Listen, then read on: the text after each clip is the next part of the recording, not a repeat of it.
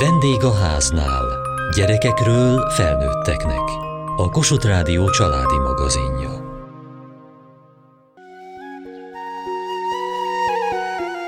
Vajon mire használható az énekórán egy 3D nyomtató, és mit kezd egy VR szemüveggel egy rajztanár az iskolában?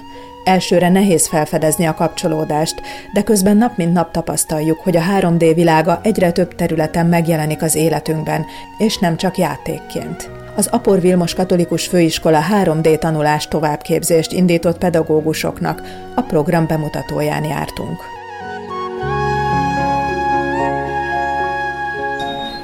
Visszaírt felé csavart mutatta? Nyilak mutatják, hogy jobbra vagy balra. Gergő tanítja őket egyébként a iskolába. Itt most mi történik? Etül Gergely, 3D szakoktató. Gyakorlatilag beállítjuk a nyomtató tárgyasztalát, hogy vízszintes legyen. Egy kalibrálási folyamat történik. Sípol, ahogy végrehajtja. Így, így van, amikor, amikor megfelelő a, a szint, akkor sípol egyet, és akkor jöhet a következő lépés.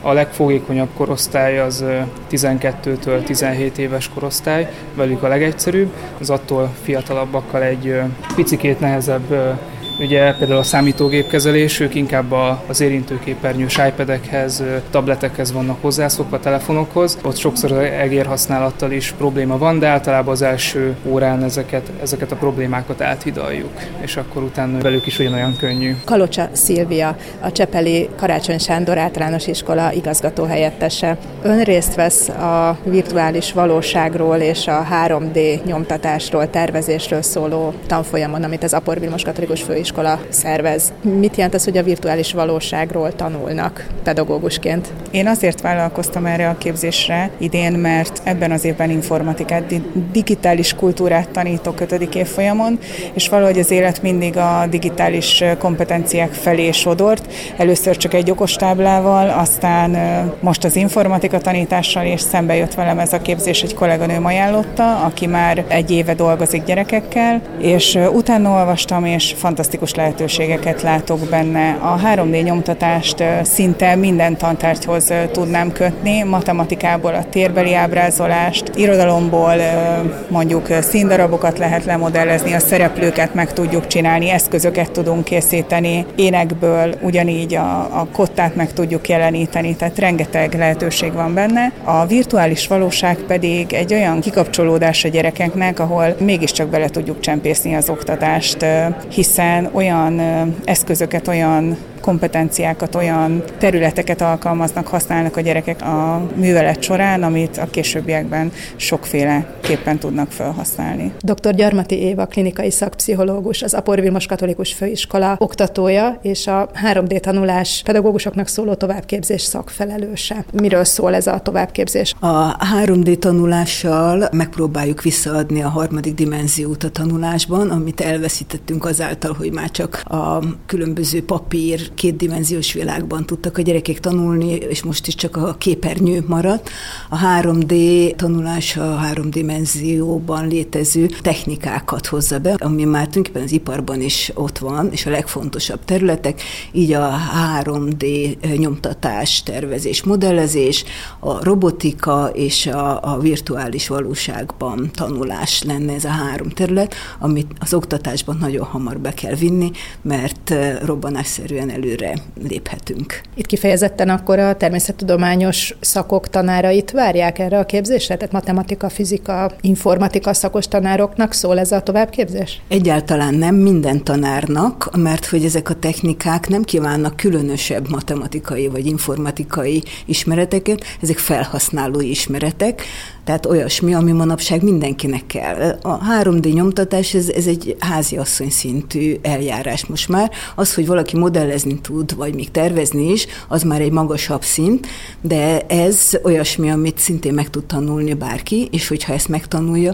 akkor azért nem mindegy, hogy akár szemléltető eszközöket ki tud nyomtatni a gyerekeknek, tulajdonképpen bármit meg lehet tervezni ezzel, és három dimenzióban tudnak ezzel a különböző gondolkodásfejlesztő eszközökön játszani, eljátszani, kiegészítőket nyomtatni. Vagy a, a robotika, amelyik a fejlesztésben, akár már kicsi gyerekeknél szenzomotoros fejlesztésben, hogy milyen irányba megy, az algoritmikus gondolkodás fejlesztésében szintén egy háziasszony szintű lehetőség és a virtuális valóságban tanulás az pedig különösen, én azt gondolom, ott fontos, ahol valóban nagyon sok mindent át kell élni, és itt a, nem csak a természettudományról beszélünk, hanem a társadalomtudományról. Az, hogy ott ülök a római főtéren, vagy amit egyébként romokként látok, ókori piramis mellett sétálgathatok például, és ott kell helyzeteket, problémákat megoldani,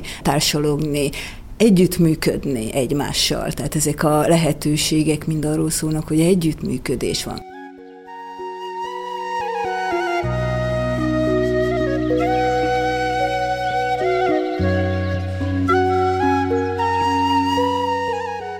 Blazicek Anikó, a Csepeli Vermes Miklós általános iskola matematika tanára. Ön már túl van egy tanfolyamon a 3D nyomtatás és a VR világában, már a gyerekeket is tanítják az iskolában.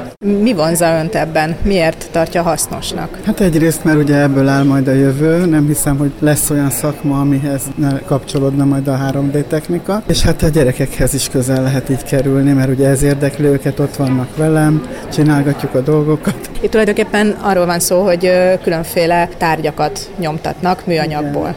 Igen. De hát a lényege az, hogy ők tervezik meg. Mindenféle modellező programmal megtanulnak tervezni, és amit ők kitalálnak, azt most már egyre inkább meg tudják valósítani. Miért több ez, vagy mennyiben több ez, mint egy játék, egy jópofa játék? Gondolkodni tanítja meg a gyereket elsősorban, mert a tervezés a fontos szerintem benne, mert ugye ez fontos eleme a kreativitásnak. Az előre gondolkodás, a tervezés, és akkor ezeken a folyamatokon ő észrevétlenül halad át. Hány éves kor kortól lehet ezt elkezdeni? Önöknél mi a gyakorlat az iskolában? Hát a mi iskolánkban első osztályos is jár, és nyolcadikos is a tanfolyamra. Kellenek hozzá programozási vagy számítástechnikai előzetes ismeretek? Ugye a hat éveseknek talán kevésbé van. Közben megtanulnak olyan dolgokat, amihez kell. Például, mit tudom én, tükrözést, azt egy elsős, másodikos nem ismeri ezt a fogalmat, hogy tükrözés, de ott a gépen tapasztalati úton megtanulja. Sokkal érdekesebb, és hát a tapasztalat, hogy ő csinálja a gyakorlat alatt, játék közben, tevékenykedés közben, ez nem csak, hogy jobban megmarad, de lényegesen kevesebb idő alatt sajátítja el. Ebben esetleg azok is ügyesebbek, akik mondjuk nem annyira jók a reál tantárgyakból? Hogyha a gyereknek elcsípjük az érdeklődését, akkor így van. Szívesen csinálja, és ráragad ez a tudás. Ezeknek az eszközöknek a használata mégiscsak egy ülve történő foglalatosság, akár a virtuális valóság is. Tehát miben különbözik ez attól, hogy megnézek egy fantasztikusan izgalmas dokumentumfilmet Rómáról, és utána beszélgetünk róla. Dr. Gyarmati Éva, klinikai szakpszichológus. Ezeket ülve nagyon nehéz csinálni, egész addig ülünk mondjuk, amíg tervezünk, de utána, amikor a nyomtatott eszköz megvan, attól kezdve már három dimenzióban kézzel foghatjuk meg.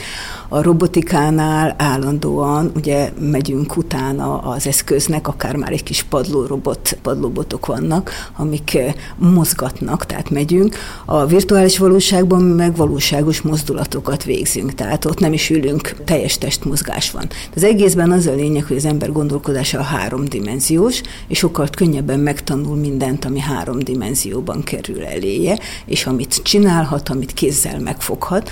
Ez lenne a tanulás szempontjából az alapja. Más szempontból pedig, minthogy ez már most is kvázi szakmát jelent, és a legfontosabb területek, és a legerősebben fejlődő területek, ezzel már előre is segítjük a, a gyerekeket, mert aki nagyon korán belekerül ebbe, sokkal alaposabb jobban fogja tudni a későbbiekben is használni ezeket az eszközöket. Miközben megtanul egy rendszert használni, közben azért a módszeres gondolkodás, valaminek a kivitelezése, és általában, ami a 21. században elkerülhetetlen, a gépekkel való kapcsolat, hogy ne helyettünk dolgozzanak a gépek, hanem nekünk dolgozzanak, hogy mi döntsük el, hogy mit csináljon a robot, mi legyen a virtuális térben, hogy az a nyomtatás az, az legyen, amit én akarok. És ez, ez egy szemlélet is mindjárt a, a gyerekek számára, és természetesen a pedagógusok számára is. Amikor én kaptam VR szemüveget és lehetőséget, hogy kipróbáljam, akkor az oktató azt kérte tőlem, hogy rajzoljak egy kockát. Kalocsa Szilvia, a Csepeli Karácsony Sándor általános iskola igazgató helyettese. Három része van a dolognak, először is kapunk egy szemüveget, ami fülhallgató is van, tehát a hangokat is halljuk, és a két kezünkben pedig egy joystickhoz hasonlítható dolog, amivel az irányítását végezzük a virtuális térnek, és hát a levegőbe kellett volna rajzolni ezt a kockát, amit szemből nézetből úgy gondoltam, hogy meg is rajzoltam, és aztán két kattintással azt kérte az oktató, hogy járjam körbe az alkotásomat. Hát a további nézetekben már nem hasonlított a kockára, úgyhogy itt az ábrázolást tökéletesen meg lehet tanítani a gyerekeknek a, vetületi ábrázolást. Igen, itt van egy rajz és vizuális kultúra szakos tanárnő, Balázs Krisztina, ugyanebből az iskolából, a Karácsony Sándor általános iskolából. Miért jó ez, vagy miért könnyíti meg ennek az ábrázolás típusnak a megtanulását a gyerekeknek, ez a virtuális valóságon keresztül történő ábrázolási mód? A gyerekeknek ezáltal sokkal könnyebben felfoghatóvá válna, hogy igazából a teret hogyan kell érzékelni. Ez egy külön része is a vizuális kultúrának, hogy megtanítsuk a gyerekeknek az érzékeny észlelését a dolgoknak, és hogyha ők beléphetnének egy ilyen térbe, akkor nem csak síkban látnák ezt, hanem tényleg bele tudnának nyúlni, és tudnák forgatni, más szemszögből megnézni ezeket, és akkor sokkal könnyebben felfoghatóvá, könnyebben tanulhatóvá válna ez a dolog. És akkor papíron is könnyebben, jobban le tudja rajzolni majd? Valószínűleg igen.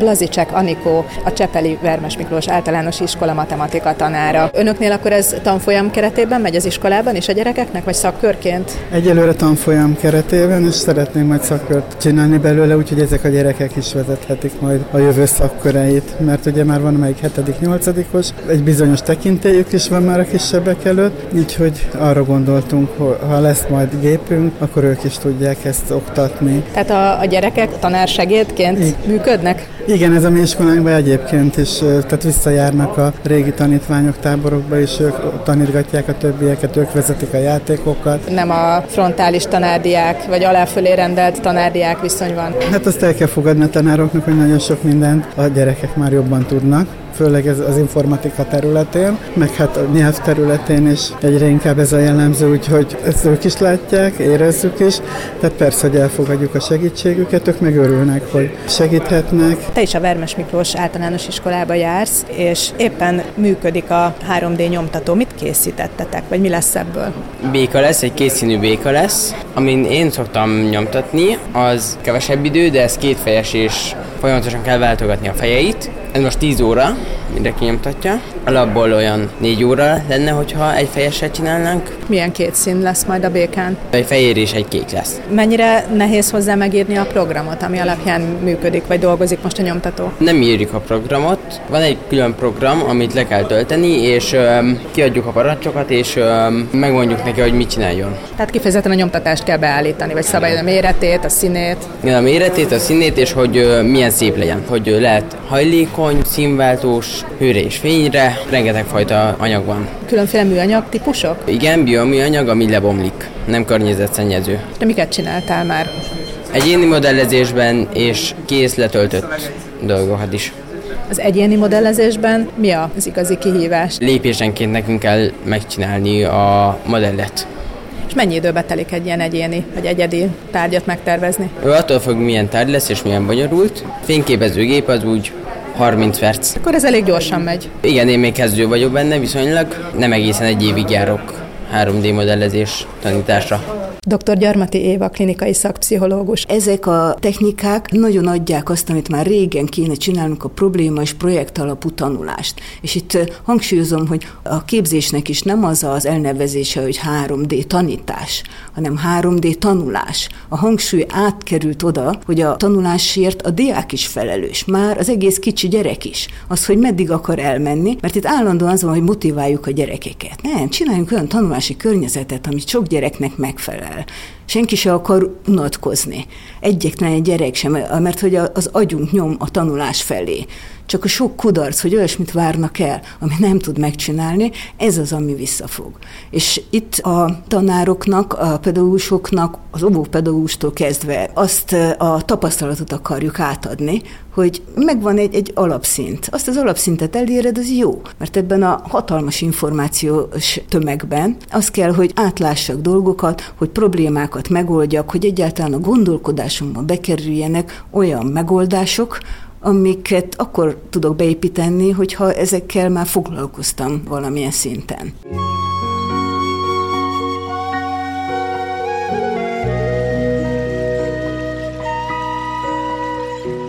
Hozzáteszem, hogy azért itt nem csak pedagógusokat várunk, hanem mindenféle eh, diplomával rendelkező szakember jöhet.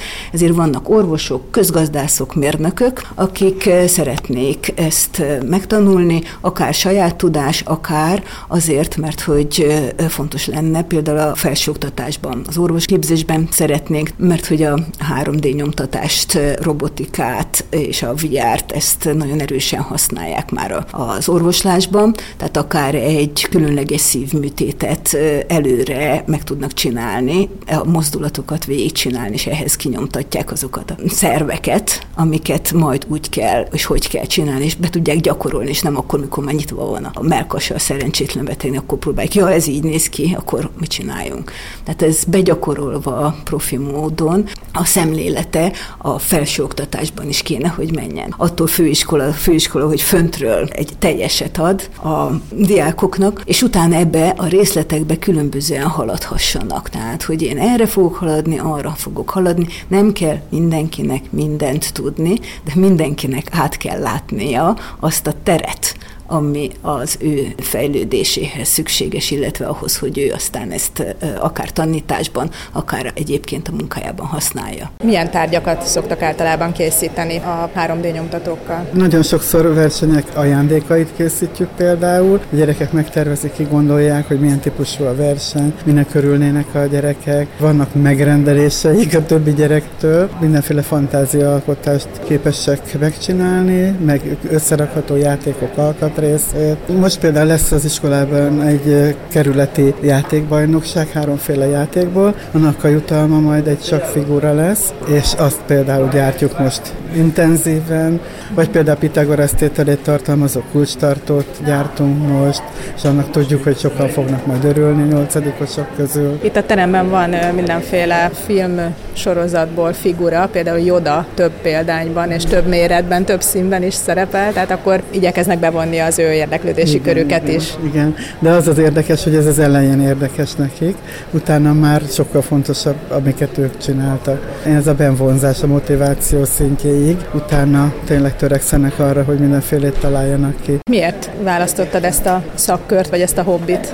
Azért, mert rengeteg lehetőség van benne, és mert ebből akár egy pályát is, egy karriert is fel lehet építeni. Például milyen szakmára gondolsz? Van a maga a 3D modellezés, és még szinte bármilyen iparágban lehet 3D nyomtatni. Egyébként is a természettudományok vagy a reáltárgyak érdekelnek? Főleg a természettudományok. Matek, fizika, biológia? Igen. Az iskolában hetente hányszor tudtok ezzel foglalkozni? Két hetente egyszer van képzés. A két heti egyes alkalomban mindig egy megadott témához modellezünk. Gyakorlatilag mindig az egészet mit csináljuk, mindig amikor modellezünk valamit, és csak segítenek, hogyha valamivel lakottunk.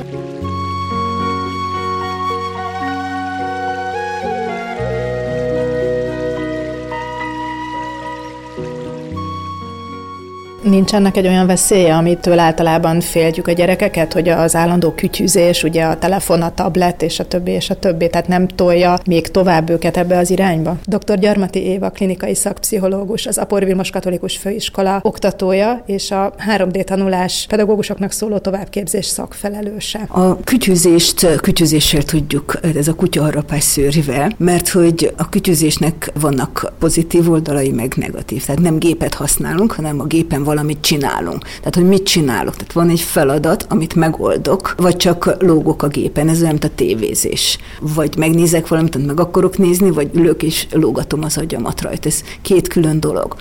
és ezekkel az eszközökkel, a digitális eszközöknek a célirányos használatát tanítjuk. Tehát, hogy itt azt tanulja meg, hogy valamit használok valamire és ez már viszont konkrét tapasztalatom, hogy ilyen kütyükön lógó gyerekeket sikerült áttenni egy ilyen sokkal konstruktívabb területre, tehát a 3D nyomtatás, virtuális valóság és a robotika átviszi egy sokkal hasznosabb és magasabb szintű digitális eszköz használatba. És hát akkor nyilván az önmérséklet tanúsítása, vagy a mértéktartás is beépül. Kialakul az, hogy akkor nem is 5-6 órán keresztül csinálom? Ez a képzésekben tulajdonképpen ilyen mintaadás, modell átadással történik, hogy ezt a szemléletet is át kell adni, hogy akkor ezt csináljuk, ha megvan a feladat, akkor projektet megcsináltuk, akkor nem ülünk ott a gép előtt fölöslegesen. Tehát ilyen szempontból ez egy irányított, tervezett tevékenység, és hát ebben a tervezésben benne van az, hogy, hogy nem akármit csinálunk, hanem akkor megvan, hogy mit akarok csinálni. Az, hogy a gyerekek a technikai eszközöket használják, ez meg maradni. De a gyerekek azért használják, mert hogy mi ilyen világba tettük őket. És ez a világ, ez elvárja, hogy képesek legyenek ezeket használni. Tehát számomra mindig furcsa, amikor azt mondják, hogy tiltjuk a, és elveszük a gyerekektől, stb. az eszközöket, ahelyett, hogy azt mondanánk, hogy oké, okay, mikor, mennyit akarod használni és tulajdonképpen itt a képzésben is az van, hogy most mit akarsz csinálni. Tehát ha az eszközöknek a használatának a célját tudom, megtervezem a lépéseket, ezek mind az önirányításhoz tartoznak. És az, hogy ezen kívül a, a gyerek mégiscsak a, a kütyükön lóg, ez már sokszor arról szól, hogy körülötte valahol nagyon nincs rendben a világ, és elmenekül a valós világból, ugye oda, ahol, ahol ő mindig győztes lehet. Viszont azt megtapasztaltuk, hogy az azzal, hogy itt sikeres és alkotó tevékenységet folytathat, az önértékelése sokat javul.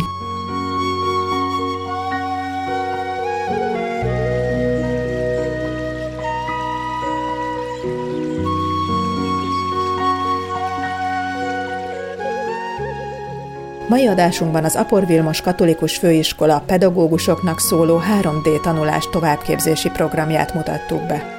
Kövessék műsorunkat podcaston, vagy keressék adásainkat a mediaclick.hu internetes oldalon. Várjuk leveleiket a vendégháznál kukac mtva.hu e-mail címen. Műsorunk témáiról a Kossuth Rádió Facebook oldalán is olvashatnak. Elhangzott a vendégháznál. A gyártásvezető Mali Andrea szerkesztette a felelős szerkesztő Hegyesi Gabriella.